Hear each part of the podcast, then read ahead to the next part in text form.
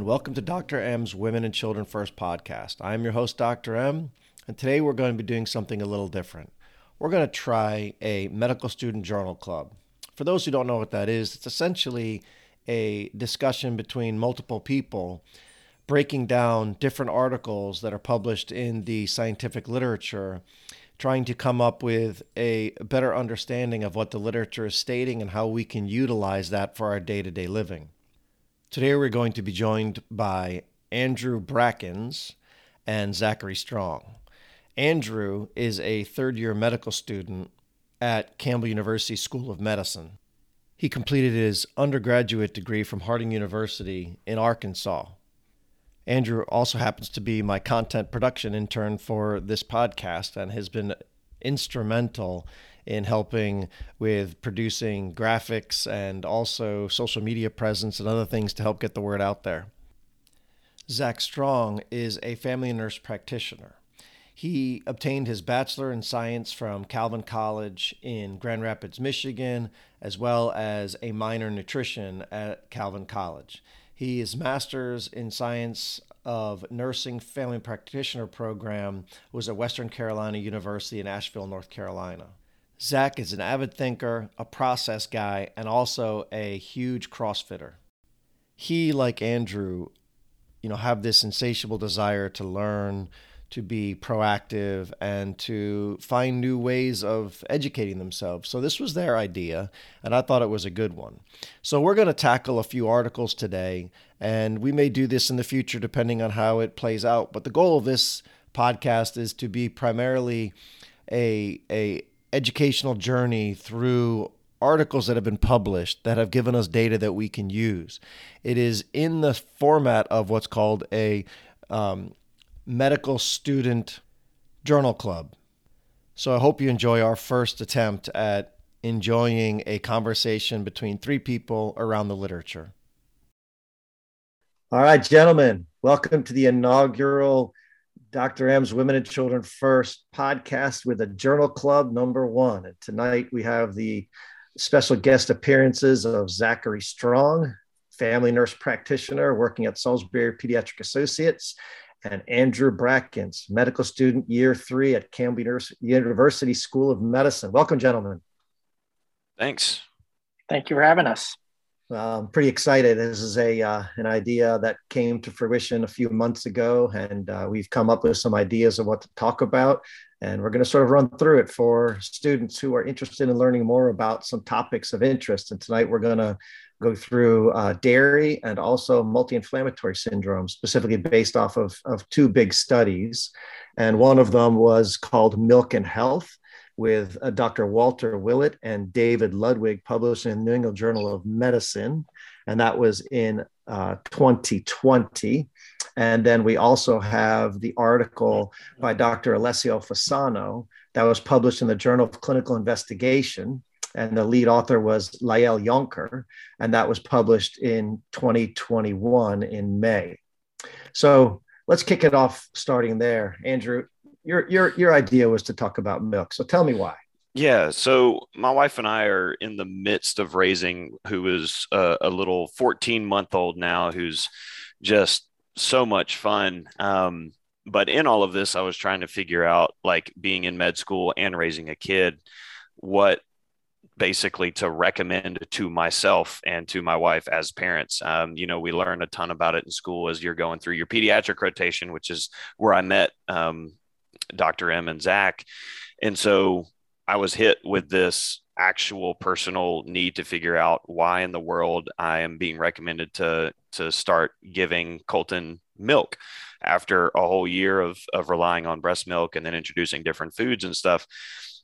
I started reading things on you know once once your child starts to transition off of breast milk, you need to supplement with a pretty large quantity of of regular cow's milk. And so I started digging into it and I was trying to figure out exactly what the reasoning was behind it. And to be honest, I wasn't finding a ton outside of some like vitamin D supplementation. So I kind of want to present this to you guys as uh, guys who are in the field, have been in the field longer than I have, um, kind of like what your take is on why dairy? Like what what is the the magic bullet that that dairy has and and where is that coming from basically? Yeah, so I guess the the evolutionary perspective is probably where we should start. So mammals, humans being a mammal clearly, have always used milk as a main source of nourishment in the first six months to a year of life back for thousands and thousands and thousands of years. So it wasn't a, it wasn't much of a leap of faith to say, "Hey, milk is good for us because humans produce milk," right? Mm-hmm the timing is an interesting question. And I think that is something that came out of thin air, right? One year of age, breast milk stops, cow milk starts. There's zero evidence that I've ever seen for that. And Dr. kuntz and I did a deep dive into this a few years ago, probably about six years ago, and pulled every paper we could find. And there was zero evidence that we could find evolutionarily where this makes any sense outside of just a substitute post breast milk or for those mothers who couldn't complete breast milk stages up to 6 12 months of age. Outside of that your point your question is is well taken because why is this occurring? And we don't know right? The aap recommends it the american academy of pediatrics and many other societies do recommend it but there, there is no evidence that i can find to support that question um, answer right? So mm-hmm if we go back historically, where did dairy become such a big part of, of human society? Was somewhere around the time of, of, of farming, right? So we started mass produced farming animals, you know, so we started taking cows, putting them on a farm, goats, sheep, whatever, and keeping them locally. Their milk became a good source of nourishment during periods of time where food was scarce. And I think this is the key to any time we talk about different source of nourishment. When food scarcity occurs, anything you can find is of value. So, you know, there are tribes in Africa who use blood. They'll blood an animal, but not kill it. So, because the blood is, has a lot of nourishment, things that we would never conceive of today. So, the probability is that the vast majority of this came up because food scarcity drove people to choose different sources of nourishment that we otherwise might not have. I think the big thing of the United States is fascinating because milk wasn't really a huge part of our society until the 1940s somewhere around the end of World War or the beginning of um, World War II for us, you know, we we started adding milk to the school program and free and reduced lunch, what we call it now. There was a national program back then, and dairy became part of that. And I think back then there was a lot of poverty, there was a lot of malnourishment. So again, a good source of calories, saturated fat, protein, and carbohydrate are all in decent amounts in cow's milk. So I think that to me would be the short answers to the why and probably back then there weren't really good studies to say whether it was good or not good. It just made sense from a caloric perspective. Yeah. You got any ideas on that one zach? Yeah i think you kind of hit on it quite a bit. I think from my understanding you know why we encourage cow's milk or uh, uh, dairy in general is for the vitamin d supplementation and the calcium um, to my knowledge that's really the uh, one of the main factors that we would encourage it to kids after they are following any um, formula or breast milk after one year of age. Right.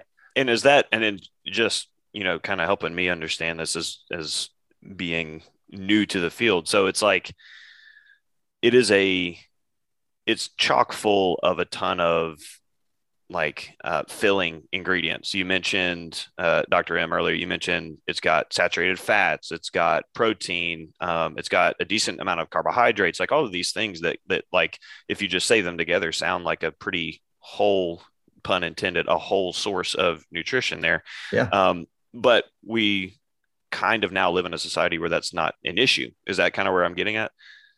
Yeah, I think you're exactly right. And I think Zach's point is what the government says, right? The government's been telling us for quite a while now that calcium and vitamin D. Now, granted, no no milk generally has adequate amounts of vitamin D. That's actually a supplementation that's added back to it to make it better for us.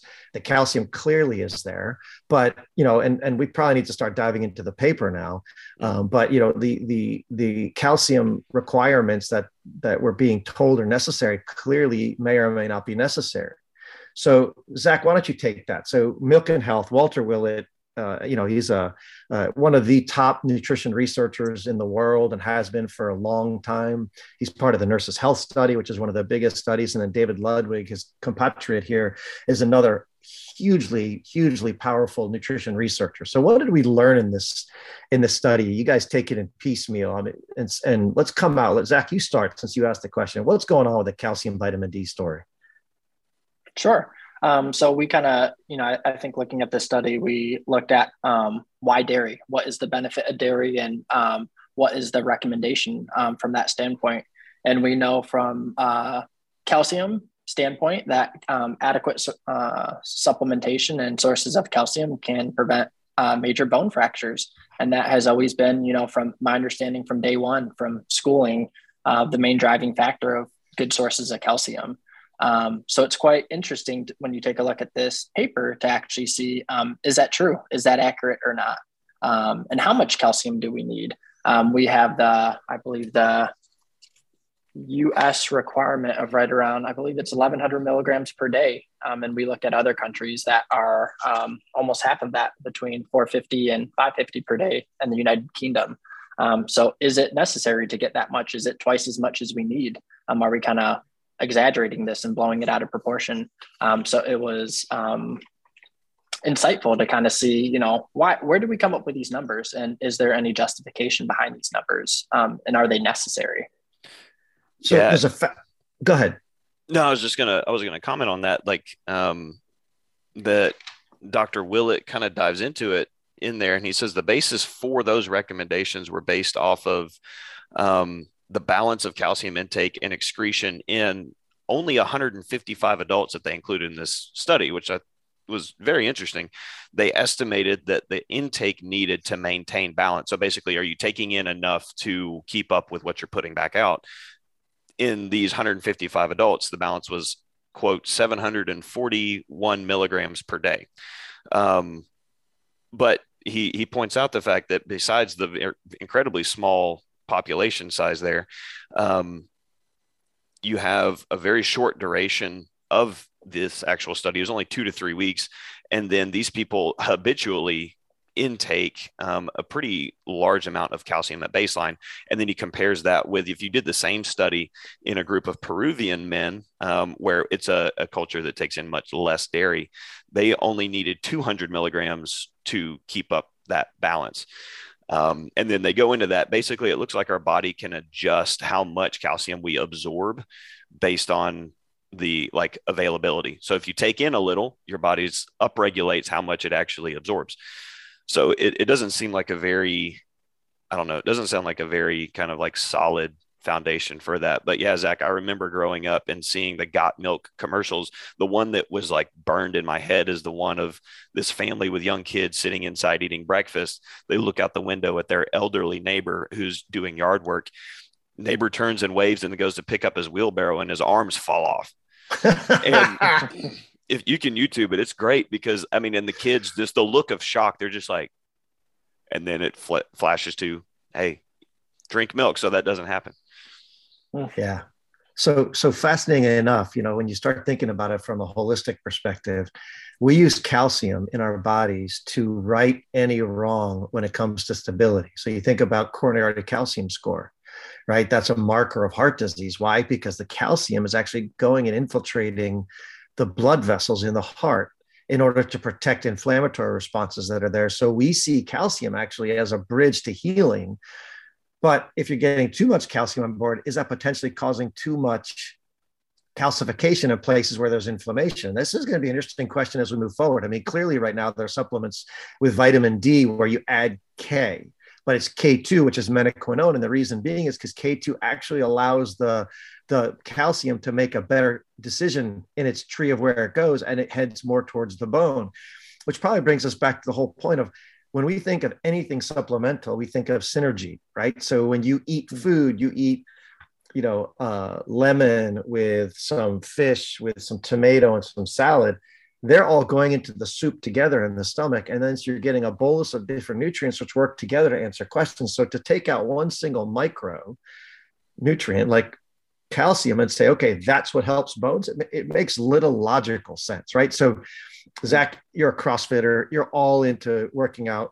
You know, the clearest answer as to why bones form, right, is what Zach does, right? It's exercise, right? Axial loading drives bone formation, especially when we're young. So, for me, the number one risk factor, I think, for calcium deposition problems is sedentary behavior. Think about like in the hospital, what do we do when people are immobilized for a long time?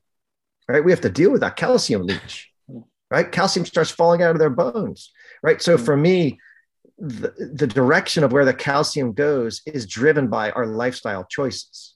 Right? I think that's the question that we're not answering correctly. We're answering this thing as a single micronutrient need and also a, a question of calories. As you stated earlier, uh, Andrew, calories aren't an issue anymore. If anything, we have too many calories. If calcium is the need, where is the huge program stating we need K2, we need phosphorus, we need potassium, we need magnesium, we need all the other things that are part of bone, bone accretion, but most importantly, workouts. You yeah. know? I, I think, think that's I, the big thing. And I think I, I may have kind of like sidetracked that. Zach, what was the ultimate um, statement on whether or not this is actually helping reduce fraction or fractures? Yes. So the end of the article um, states basically saying that existing data does not support high intakes of milk um, during adolescence for prevention of fractures later in life and suggests um, that higher intakes may contribute to actual higher incidence of fractures in countries uh, with the highest milk consumption, which would United States um, would probably fall under. So actually the um, opposite being true, that it can actually potentially increase your risk for fractures. Hmm. Yeah. That's Fascinating. Food for thought for sure. yeah. Exactly what they tell us is why we need to do it is being shown in studies probably to do the exact opposite. So some that of the is- other things that they kind of addressed in this, and I think they do a great job of laying out like here are all of the reasons why we have been told or like you would think that dairy is good or, or bad or whatever they talk about body weight and obesity and that this goes back to um, skim milk versus whole milk kind of for me where i remember looking forward to going to my grandparents house when i was growing up because they had whole milk and it tasted so much better than the skim milk my mom would give me and stuff. So, have you guys ever dealt with like parents asking about what's better, skim or whole? And then how has this article like either shifted or reaffirmed what you've been able to tell them? So I don't know if I've been directly asked, uh, um, you know, should my child be on skim milk or, or whole milk? Um, sometimes if they're asking what type of milk um, to go on, we'll kind of get in that conversation directly. Um, but I think Dr. Margarita, you can probably get into this a little bit more just in terms of uh, are there actual benefits to consuming anything than whole milk or unpasteurized milk? What is the difference when you're talking about skim milk, 2% milk, um, and whole milk? Um, what are these benefits? What is being advertised, and what's kind of the reality of it? Um, because I um, know, based on um, reading your wife's book, that she kind of dives into that quite a bit as well. Um, so, do you kind of want to touch on that a little bit? Yeah. So, so when you start talking about milk itself, we have to really go back a couple layers, right? So, historical milk is essentially a cow that walks through the grass, eats the grass, and has four stomachs to chew up all the different grass types and churn it up and then produce mammalian milk. They don't take hormones. They walk everywhere. They don't stand in their poop all day long. All of the what they call CAFO, you know, which is these these corporation based feedlots where these animals sit in their own stool. They are given hormones that make them pregnant. So they are more likely to lactate all year long. Their udders get sh- longer. Their udders touch the ground. So they need antibiotics to prevent mastitis and infection, which gets into the milk, although they say by the time it's sold to you, the antibiotics are out. But just think about what that does to the animal, the stress level, the cortisol response, the, the entire experience of that animal is not healthy. I mean, you see the pasture raised animal on the cover, but that is the farthest thing from what these milk products actually are. Our conventional milk is essentially a mechanized industry that is not humane to the animals, just flat out right? So then the big question comes does that actually change the type of product? And there are things that are very true cows that graze on grass produce more omega 3 fatty acids. Those omega 3 fatty acids are particularly important because they are anti inflammatory by nature. You remember the names EPA and DHA, icosapentaenoic acid, docosahexaenoic acid are the two big ones. We add them back to formula now for kids. Why? Because it's very clear how important these things are. You don't get that from a feedlot animal. They are fed grains, corn primarily that makes them omega 6, which turns on the arachidonic acid cascade, which is all pro inflammatory. So the mechanized animal based dairy industry, to me, mechanistically makes zero sense from a health perspective, right? They'll have studies that say it's just as safe because they're going to make the studies say that. I mean, this is the problem with nutritional research. You can target anything you want to say whatever you want. You can shorten the study, you can do this, do that. But when you really look at the science and you get into the mechanisms, and this is the key in my last 20 years of study, is that once you start to understand the mechanisms, it can't make sense for an omega 6 fat to be high volume in an animal to be good for us. And, and so clearly, I'm of the ilk that I don't need studies to prove what God has given us or nature has given us. So that's that's the first part. So mechanized versus real. Then the question of pasteurization versus not pasteurized, right? So pasteurization was a brilliant idea by Louis Pasteur to get rid of microbes that could potentially kill us. The downside to pasteurizing is you get rid of a lot of the enzymes that are really important to break things down. You alter protein structure, things change a little bit. Now, the milk is still healthy. And the problem of unpasteurized milk is that it could be dangerous. So we are stuck in this pattern, right? But for me, if we could find a way to make unpasteurized milk safe, that would be the ideal way to do it. Litigious society would have probably not going to happen. So then, if we take those two caveats and say, okay, what type of milk should we do if we get the best kind of milk? So let's say we're not doing mechanized, we're doing family farm, animals out there beautifully grazing. It's a happy cow, it's milk, and we get their fresh milk. So you got skim, 2% full milk fat. Okay. Skim essentially is they're saying, let's take the fat out, right? 2% says they're going to keep a certain percentage of the fat in. 2% doesn't mean only has 2% milk fat. It's, it's a different way of saying it. It's got more than that in it, a significant amount more. And then full fat is full fat, right? So my wife, who you guys know, nutritionist, has been studying this stuff for a long time, clearly says that you know the fat is good for us right and so Ancel Keys, way back in the 70s, started to tell us fat's dangerous. It causes heart attacks, it causes X, Y, and Z. So that's what ushered in this era of getting rid of fat. The problem was is when you get rid of fat, things don't taste as good. So you end up adding back to it sugar in order to improve the taste or salt both of which we now know are very clearly driving metabolic syndrome, diabetes, heart disease, high blood pressure. So, to me, when you say take fat out, I'm immediately saying it doesn't make sense. And again, if God wanted skim milk or nature wanted skim milk, we'd have skim milk cows. We don't. So, I am pretty much always of the ilk that if we go with what eh, eh, you know history has dictated, we'll be more likely to make the right decision than to try and find our way away from it through whatever mechanized or belief system we have, food technology. So I think the simple answer is if you're going to drink milk, I would drink organic, grass fed, right? Whole milk. So, what I found interesting coming to private practice is the issues that I've seen in um, the infant population um, with difficulty or um, struggling to break down certain types of proteins found in formula or found in breastfeeding moms that are consuming dairy. Um, ha- have you seen that that has been more common recently than when you first started out practicing? You know, over 20 years ago, has that been something that has been increasing, you know, over the past five or 10 years? Well, it's a loaded question. First of all, when I started practicing medicine, I was too stupid to understand what dairy intolerance was. So I have to caveat that reality that even coming out of good institutions where I was supposed to be pretty smart, we didn't understand anything, right? First of all, you know, we get 16 hours of nutrition training throughout medical school, which left me, eh, you know, somewhat uh, incapable of making good decisions around food until I met my wife.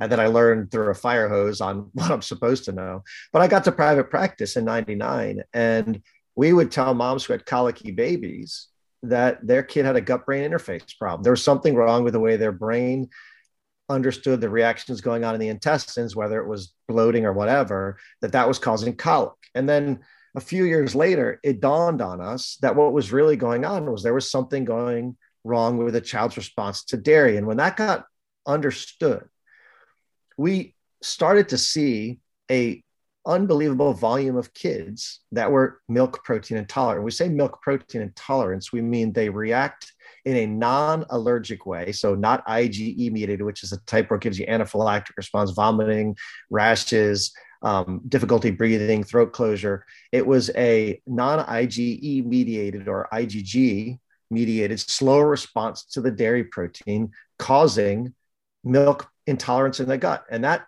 as a child, showed up as eczema, congestion, um, uh, colitis, which we saw as green stools that had blood in them. And these kids were exceedingly fussy. So they called it colic. But what it really was was a, a, reaction immunologically to the casein protein, which we call casein curds, which is the part of the, the dairy that turns into that hard little cheese ball as opposed to the whey, which is the milky white stuff. And these kids immunologically reacted to this stuff. And so by removal of dairy, out of their diet, switch them to soy or switch them to a hydrolyzed protein where the proteins are broken down, these kids no longer reacted. And that was the most amazing thing for me. Now it's frustrating to know that for years I've been giving bad advice to parents, but such is medicine. But then how beautiful was it to be able to say to parents, hey, we switched this milk, your kid's normal, right? And that was quite incredible. And and so fast forward to 2022, and the difference was I'd say it was probably one in every hundred babies back then in 99. Now it feels like it's one in four. Um, and I don't have solid data for this. This is just how it feels like. It feels like every fourth kid I see in some way, shape, or form cannot tolerate cow's milk either in the formula or in mom's breast milk. And so that tells me something's happened immunologically in the human and or something's differentially going on with the cow's milk and how it's being presented to the human. So for me, so when I you're talking that, about so when you're talking about this um, milk protein intolerance or casein um, intolerance, are you talking about um, increasing their, their ability um, to actually have an allergy towards dairy? Are you talking about lactose intolerance, or can you um, distinguish the difference between those three? Yeah, so so good question. So lactose intolerance is very rare in kids because lactose intolerance is a deficiency of the ability to make lactase enzyme, which is an enzyme that made at the tip of the intestinal uh, cells. It's made at the the villi, and so you make this little enzyme called lactase. The sugar, which is what lactose is, is the milk sugar, is in your intestines. The lactase breaks it down into its into its um, building blocks milk protein intolerance is actually where you react to the protein, which is the casein. And that casein protein is what I was talking about, which is that curd. And so that is a, a slower reaction that's occurring via the immune system, by the adaptive immune system. And it, it to us appears to be IgG or IgA mediated, which is one of the other antibody types that's not rapid. It doesn't happen in minutes, it happens in hours to days and so that that's milk protein intolerance where milk allergy or cow milk allergy cma is the acute onset. You drink milk you vomit you have uh, bloody diarrhea you have uh, anaphylactic symptoms of, of hives rashes uh, throat closure all the things that we think of with peanut allergy and all the others. So those three distinct entities are based on how the immune system or how the body is reacting to either the, the sugar because of a lack of an enzyme or the protein, depending on what the immunologic variant is. And so we are seeing all three of those, but the only one that's really common right now is cow milk intolerance, which is the slow reacting antibody. Milk allergy is not nearly as common. We do see it, but not really that common. And lactase enzyme deficiency or lactose intolerance is very rare in, in young kids. That starts to show up in the teenage years. And it's more predilected towards African Americans and Asian Americans than it is toward Caucasians. And this is actually ethnically plays out the whole way through our whole existence. So even in 60, 70, 80 year olds, that that predilection tends to follow that demographic line. That's so interesting. So, yeah. So yeah.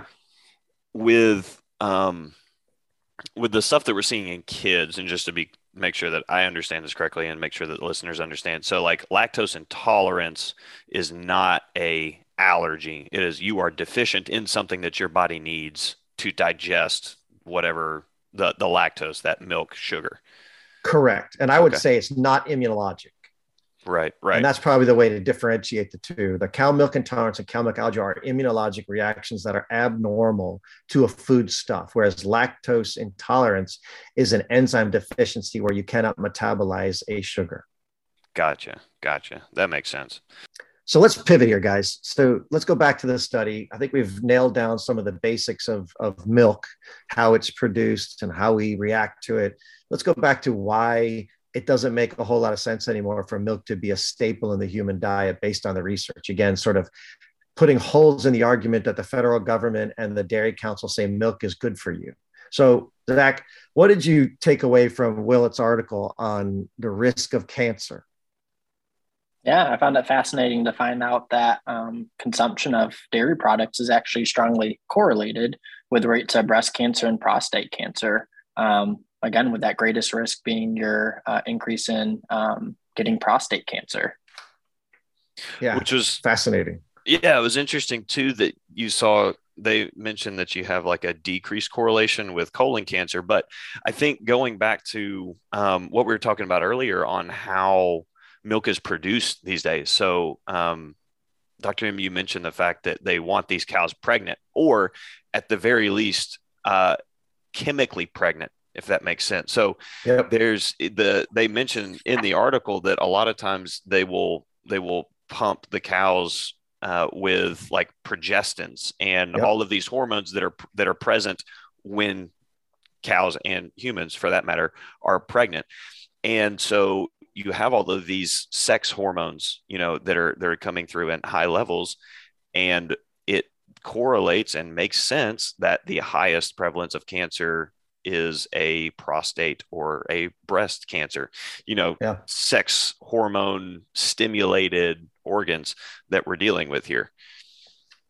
Yeah, and I, I don't know if that's ever been teased out mechanistically, but again, I think that is something that makes plausible sense. You know, anytime you start having excess hormones flooding the body, I can't see anything good happening from that. I mean, if we think about extra thyroid in there, you get hyperthyroidism. You know, if you get extra cortisol, you're hypercortisol, and none of those end up well. So having more progesterone, estrogen in the body, I can't see any way that that is good for us. Let alone if it's a animal-based estrogen or progesterone or a human-based estrogen. Don't like it. I think it, it makes little sense. And again, for the animal, it makes no sense, right?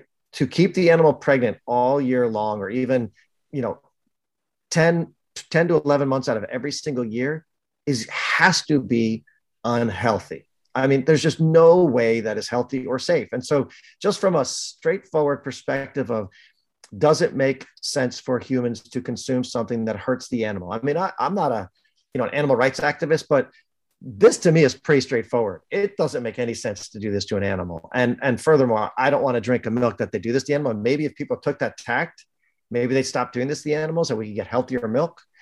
I'd be all for that. Because again, give me a good reason why this happens. I mean, to produce more milk, that's not a good reason. Right. So mm. yeah, I, I find it fascinating. So any other thoughts on this article before we switch gears and go on? You know, the only thing, the only other thing I want to say you know that I thought that I thought was fascinating is that when we look at this stuff again, it's clear that Willett and Ludwig come away with milk is not what we're told it is, mm-hmm. right? It is not the healthiest thing on the earth for us. It's it may not be a net negative, but it's definitely not a net positive, and in some cases it is a net negative. But for me, I come back to one simple thought, right? If it's all about bone, I do not want to live in a reductionist world where we're going to reduce bone health all the way down to one micronutrient, calcium. So I'm I'm out of this game from that perspective. So immediately for me, I say this is not the way we get healthy bones. I go from the perspective we need a synergistic response of potassium, phosphorus, you know, vitamin K, magnesium, all these things in the in the context of axial loading, where you are actually physically moving that body to prevent calcium from wanting to leach out of your bones. And then where you get your calcium from probably makes the most sense to get it mostly from plants. And then if you want a little bit of milk that's healthy, that's quality, and you don't have an intolerance, maybe that works out for you. I think that could be reasonable. I think the better play is to get fermented foods, right? We, we can get into that. You know, fermented foods makes a lot more sense to me, right? Because you're getting probiotics that way. You're doing a lot of stuff to the body that could be very useful. Um, the only other thing I think is also we could touch on briefly is, you know, the other milks. So goat milk or sheep milk, right? So they have half the amount of casein. So if you are having a hard time digesting casein, it's possible that goat milk or sheep milk might be more beneficial if you choose to drink milk or eat cheese. And so if you have half the amount of casein, that might be reasonable. Now, again, if you're milk protein intolerant, there's zero amount that's good for you. I think all you're doing is immunologically challenging your gut. You're just going to cause more symptoms downstream and put yourself at risk for autoimmunity, which will segue us right into Fasano's article. So, any last comments on this before we flip over into Fasano's article? Zach, give me your last take on this article. Yeah, I think summarizing it, you know, this idea of why do we need milk? You know, it's a possible good source of calcium and vitamin D. We know that if we're going to make the argument that this is good for our bone health, this actually may not reduce the risk of fractures, and this may not actually be the most important um, nutrient when it comes to bone health. Um, and are there better sources to get this um, nutrition in your diet uh, in a better way that's not going to have all these potential risks, whether it's, um, you know, cancer risk, whether it's excess calorie risk, whether it's this milk protein intolerance, lactose intolerance, allergy risk.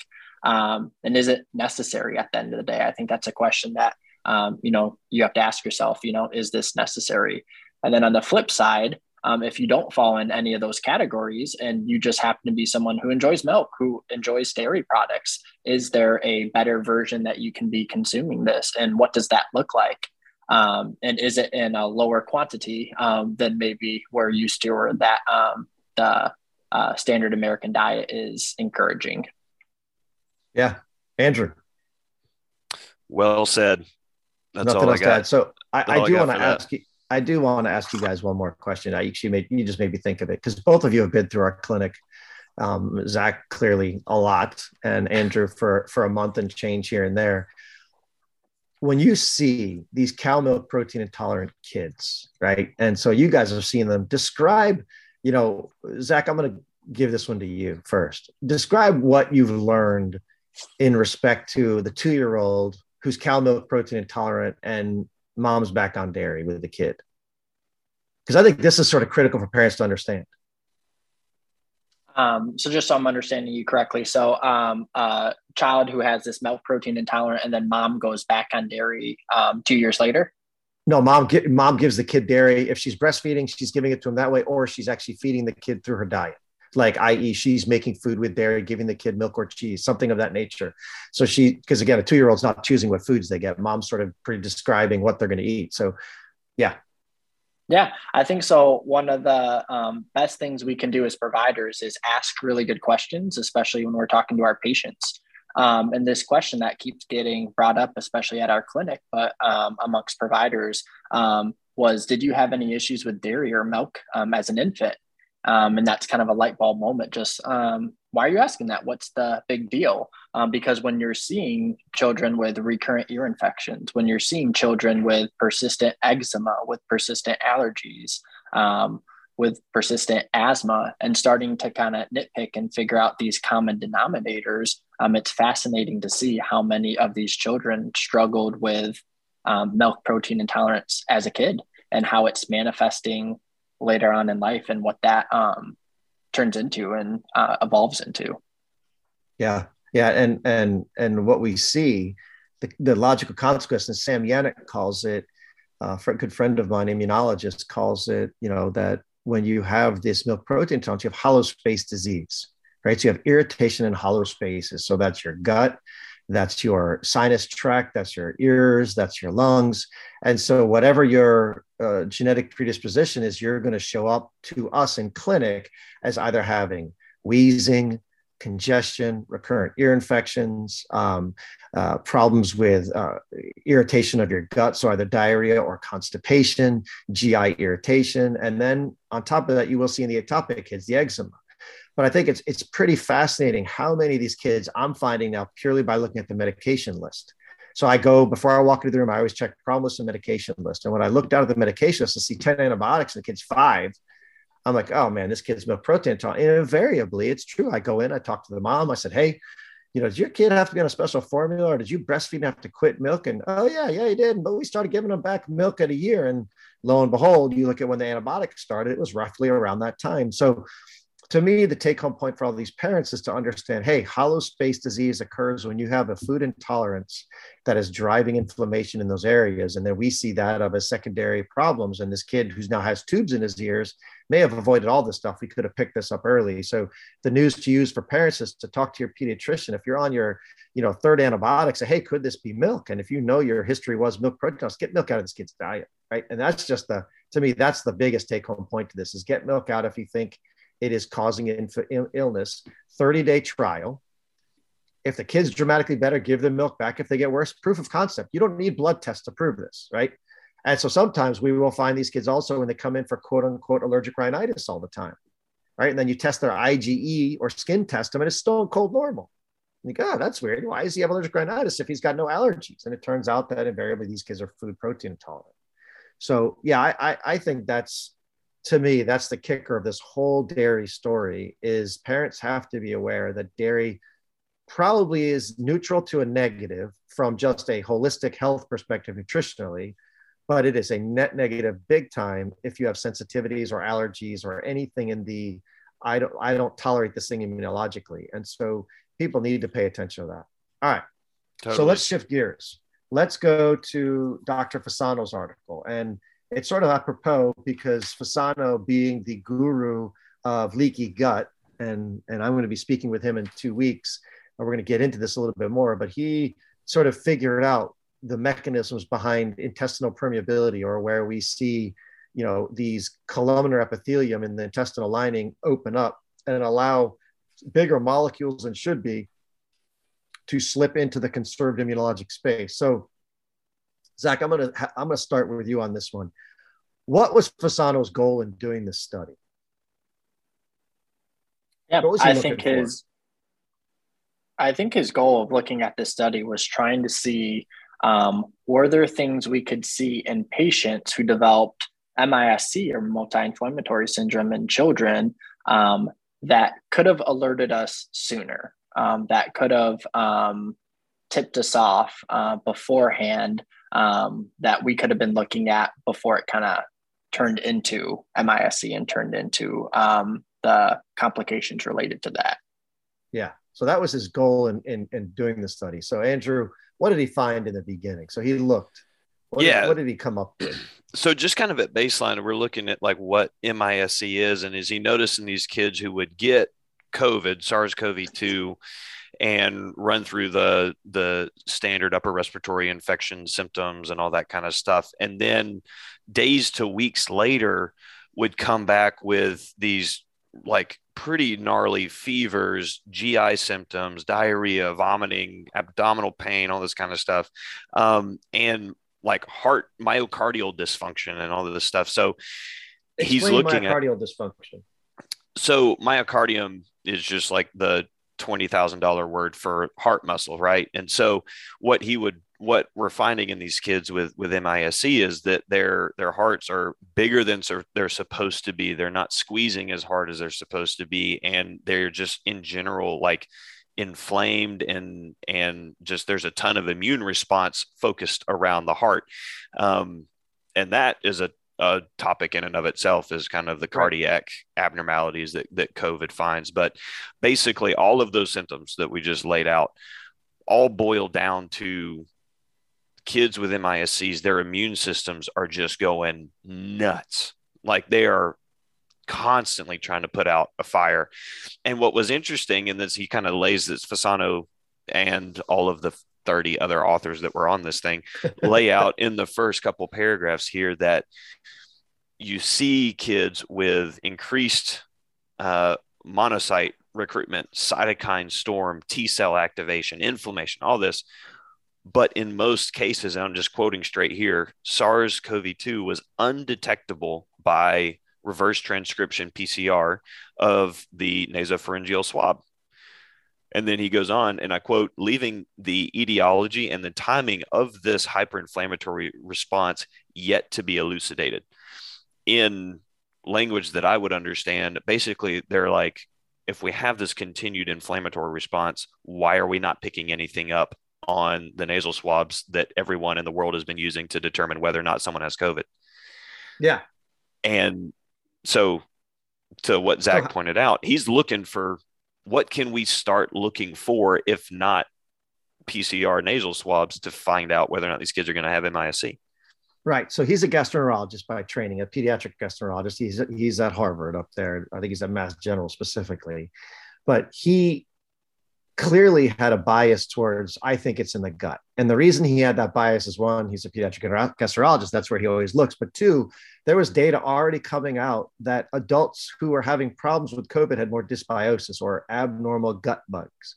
So that sort of drove him to say hey i wonder if this is happening in these kids that we're seeing with mis and he specifically looked at 100 kids which is a really good study you know, number wise for a disease that's very rare. I mean, if you compare this to Kawasaki's disease, which is what I grew up seeing, that was the corollary to this disease, right? Kawasaki's was the seven plus days of high fever, super irritable kid, red conjunctivitis eyes, red tongue, red lips, uh, carditis again, like you're talking about. Sometimes they'd even get this rash. Uh, and also sometimes they have joint symptoms. So it's a very, very pro-inflammatory syndrome, believed to be viral as well. Never elucidated a single virus that would do this. So when MIS came on, everybody's like, "Wow, this looks a whole lot like Kawasaki's."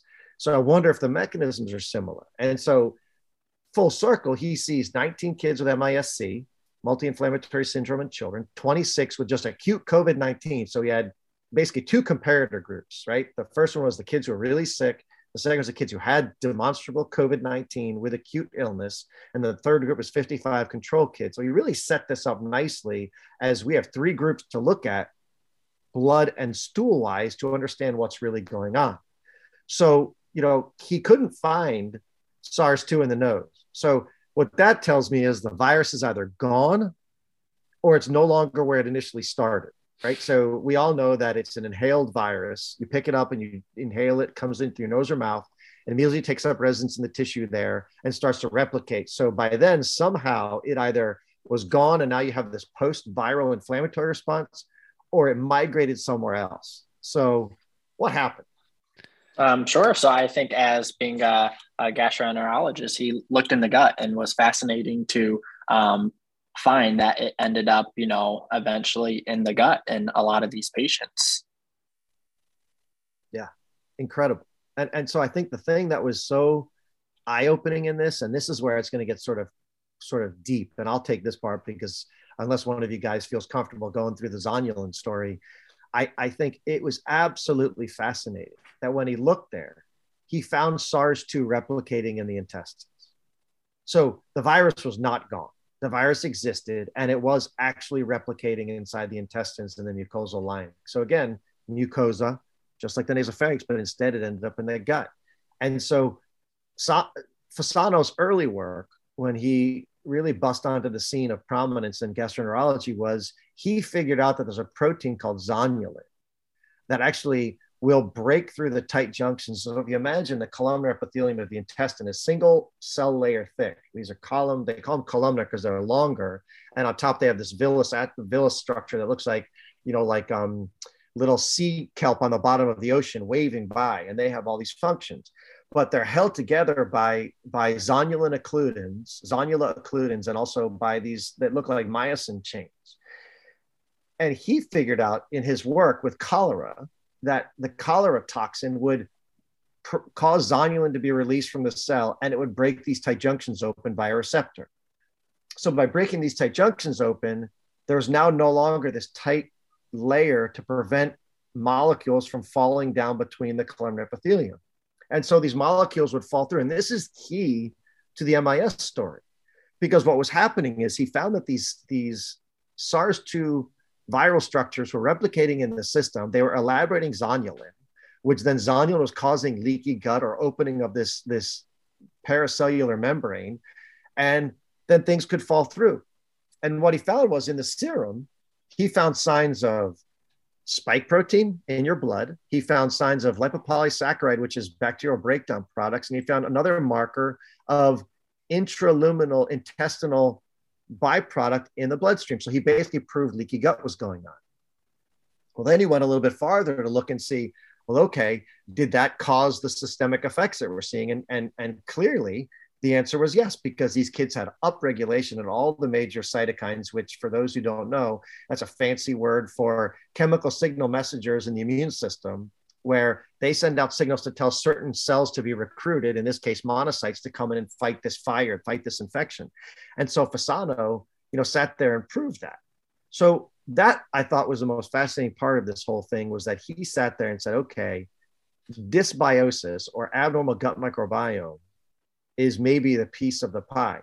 So he went from there and took it another step further. He had a, a study of a one child, a 17 month old, mm. right?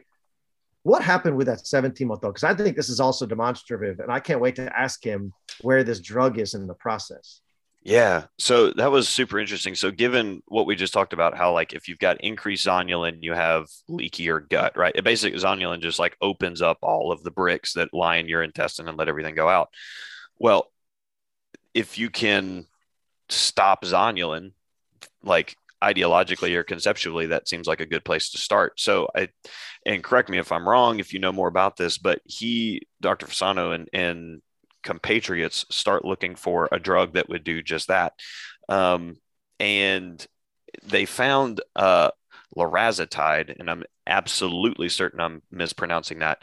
But basically, it's a uh, it's a zonulin antagonist. It's a medicine that targets zonulin, and it's actually per the at the time of publication. I think this was in phase three trials for celiac disease.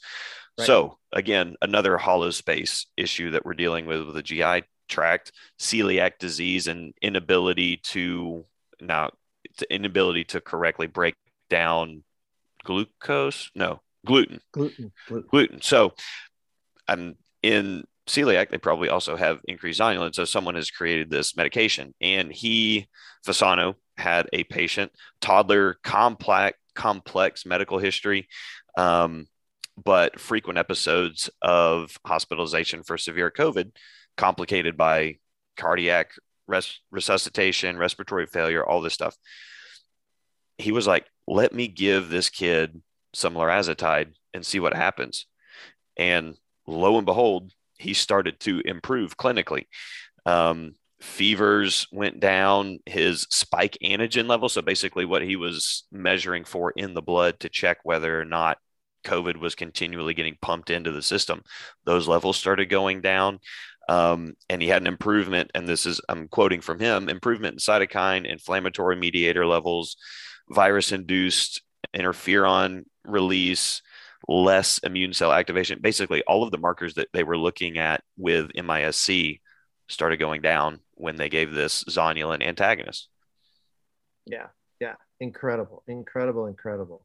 And so, you know, how how do we unpack you know what he what he really learned um, in in all of this stuff right so you know he sat there and he came up with this really interesting paradigm chased it down found out that you know this is proof of concept then gave a drug to antagonize what he believed to be proof of concept child got better and so now we're sitting here in a world where COVID affects only certain kids with MISC. We're not quite sure yet why. There was another study by Ed Behrens who looked at it. There's an abnormality in a repressor protein for CXCL9, another of these cytokine chemokines. But the big play for me is you have to then somehow, in a child, end up with, you know, COVID replicating in your gut right? And, and clearly this is not happening a lot of these kids because he's measured this control group of sick kids, didn't happen to them, and the control group who didn't have COVID didn't happen to them. So there's some predisposition for this. It would seem like the predisposition is gut dysbiosis. Yeah, that's what I think it is too, but I can't wait to ask him. Clearly, in the adult world, it mm-hmm. seems dysbiosis is a major player. The problem with that is there's a lot of dysbiosis out there but only a little bit of MISC. So mm. I think it's necessary, but not sufficient for mm. disease propagation, right? And so, hmm, interesting stuff. And, and where is it going to go? That that I think is a bigger piece coming forward. Yeah, so I think unpacking this article, I think we can clearly see that um, this disease, MISC, is uh, impacting and affecting individuals um, that are going to have comorbidities, putting them at a higher risk for baseline inflammation. Um, we know that there is a genetic factor or genetic predisposition um, in some individuals um, that are suppressing their immune system and inflammatory response to it. Um, and putting that together, um, what can we control and what can't we control? Uh, if we're put at a genetic predisposition, there's not a whole lot we have in our control that um, we can help ourselves for that. But if there is this idea that we have dysbiosis or we have this lack of um, gut microbes um, and a variety of gut microbes um, that are putting us at a higher risk for MISC, what can be done about that? And what can we do um, to change that outcome? Yeah. So it gets back to what we've always talked about, right, Zach? It's, eh, you know, Andrew, it's, you know, every time we sit down have conversations, it's lifestyle right?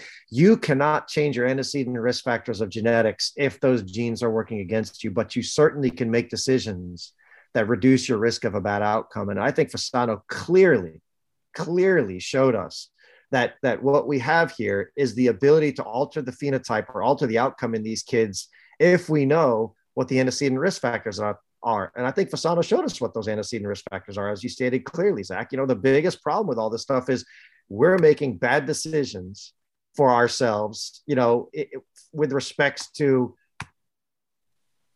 choice of food, antibiotic exposure, antacid exposure, you know, all kinds of things that lead to what you aptly stated, Zach, which is dysbiosis, right? So, this abnormal gut microbiome where we have poor biodiversity, sort of a rainforest that's been culled and only has like one tree instead of 100 trees per square, you know, meter and then the types of bugs instead of having banana trees and fruit trees and rubber trees and, and palm trees we just have banana trees right that is a recipe for disaster. And and this has been clearly shown in study after study after study in adults and children especially with covid. Covid shed a huge spotlight on this. So you know what can we do now to wrap wrap sort of a nice bow around fasano's work? He clearly proved nicely you know mechanistically how this mis is happening. Um, Ed Behrens' work showed that CXCL9 is partly a piece this. I think there's probably more things going on. But if you guys were to to say, hey, you know, what do we tell parents? Right. So the news to use now. So the whole point of this is news to use, right? So other med students, other nurse practitioners, anyone else listening to this journal club, and you wanted to walk away and say, all right, guys, here's the news to use, right? You don't need to know the hard science because that's our job to, to spend time diving into these journal articles. But what do we tell folks? Like, how do you then counsel your patient without going through zonulin? Because they could care less about zonulin, right? But how do we counsel our patients to prevent this? Is it just mask or is it, you know, socially distance till the dawn of time? I'd say a lot of this, uh, some of the recommendations here are going to sound cliche, but I would hope that after talking about the science behind this, we understand that it, it truly is these these lifestyle changes. So number one, you know, no matter what has gone on in the past, and I think this is a big thing. There's no guilt here. There's no shaming anybody for any decisions made, you know, in your past eh, because we can't change that. Okay, so no matter what happened, try to clean up your kid's diet by switching to something that's anti-inflammatory and there's a ton of information about those types of diets whole 30 is one of them or uh, at least a no processed um, whole food predominantly fruit vegetable diet the highly processed modern diet is probably the most important trigger of dysbiosis and intestinal um, permeability here like that the leaky gut that we were talking about um, and then if you do plan to have a child soon, breastfeeding your infant from birth and, and practicing healthy weight gain during pregnancy sets the stage for a healthy microbiome. Um, the pre pregnant time is definitely a perfect time to practice um, anti inflammatory diets. And it's not only based on, you know, nutrition, whether what we are currently eating or what um, a mom who is breastfeeding is eating, but there's other factors. There's sleep, um, and for most kids specifically, that's going to be anywhere from eight to 10 hours a night. Um, the reason being is that's going to help reduce sleep deprivation. That's um, um, sleep deprivation can deprive our immune activation. Um, you can focus on practicing chemical and toxin avoidance by avoiding consumption of unnecessary drugs, unnecessary anti- acids, antibiotics, and um, non-steroidal medicines that aren't needed um, that, uh, as we learned, will negatively impact your um, gut intestinal microflora, um, promoting this dysbiosis, so this lack of um, bacteria in your gut. Um, and then, as you know, as cliche as it sounds, focusing on mental health and stress um, reduction and what that could look like, whether that's prayer, whether that's meditation, whether that's taking some me time, whether that's um, getting creative with the arts and crafts, um, whether that's talking to someone, whether it's getting to the point. I think, if anything, what COVID has taught us um, is mental health. Um, we need to put our mental health as a top priority, and counseling can be one of those um, tools we can use to certainly address that. Um, and then definitely one of my favorites, it's getting out and moving. Um, we all have our um, favorite things we like to do, um, but the best form of exercise is going to be a form of movement and typically the one that you enjoy um, and the impact that that's going to have on your um, immune system, the impact that's going to have on your bacteria overgrowth in your gut and the reduction it can cause. Yeah, yeah, I, you know, those are fantastic points, guys. And I think, you know, from a lifestyle medicine perspective or what we call holistic perspective, those are the things you can alter, right? We can make decisions, and we're going to get into some deeper dives in the future on, you know, refined carbohydrates and fructose and what all that does to ravage the immune system. But I think the key here is to have a viral surveillance mechanism and a viral killing capacity that is tip top shape. So if SARS 2 or the next variant or the next stupid bug gets in our body that wants to cause us harm, we are immunologically solvent to tackle it. And and I think your points are clear, right? So if we go and work against this dysbiotic American uh, diet program where the foods that we're being con- forced to consume are driving dysbiosis, we're going to have more and more problems as time goes on. You know, SARS 2 MIS-C is rare, right? 316 persons per million, right? So that's, you know, 3.16 kids per 10,000. This is not a common disease, but if that's your kid, that's not good, right? So we want to take this pretty darn seriously. And, you know, just since we can touch on it briefly, age of predilection is roughly around eight years of age, which is a little bit older than Kawasaki's, which usually was the one, two year old age range. So there's something different there, something about this middle you know first decade of life that's driving disease more and and so but you know news to use has to be what you guys just stated you know because that's modifiable. You know we can't change if you have a cxcl9 gene defect. We can't change you know if you're predisposed to leaky gut because of a primary family relative with celiac disease. Those are things we can alter. But boy man we can alter the other pieces. And again cow protein intolerance tie the two together. If your kid has cow protein intolerance don't give them milk. I mean, just let's just make it simple, right? I, you know, I, I think that's the bottom line. So I, I appreciate you guys doing the heavy lifting, learning these articles and putting this information out there. Because I, you know, I think for anyone who's listening to this, that's the key is breaking down the research that the guys that are brilliant, way smarter than I am, and way smarter than you two, are capable of giving us the data that we can use it and provide it to everybody else who's not medical based, right? That's the problem is, you know, if, if, if a mom reads Fasano's article, it's like gobbledygook, but you guys did a great job of breaking that down to bring it down to the level where, you know, other med students can understand it, nurse practitioners, you know, PAs, whoever else wants to listen to this. But more importantly, I think parents, if they do listen to this as well, there's going to be some gleanable information from it. So I appreciate that hard, hard work you guys did you know, first time doing a journal club. I think this was pretty awesome. Any last minute thoughts from either of you? Zach, you can go first. What do you what do you think about this? Pretty fun. Yeah, I think it's great to kind of talk about um, the research and talk about um, journals and how it applies to current situations, whether that may be COVID, whether that may be um, dairy, milk protein intolerance, and then more importantly, what you can do, how you can um, interpret this, and um, how you can kind of apply it to your life. Yeah, yeah. Kudos. Yeah. Andrew. Totally.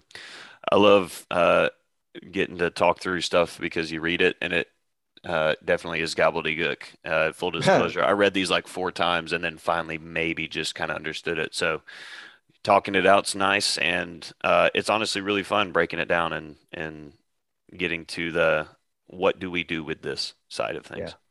Yeah, and I think for me, every time we do one of these in the future, we need to keep bringing it back to the ancestral knowledge of what we're supposed to be doing. You know, mm. I think both of these articles very clearly have data from the past and time that we can use to tell us what we should be doing today. And you know, even if it's talking about how animals should be raised or how humans should be consuming food or acting minimally stressed or whatever, every article I think we do from now on is going to come back to those common main themes of, of human dysfunction driven by human lifestyle choices. So, to that knowledge, guys, appreciate you very much on this uh, Tuesday night.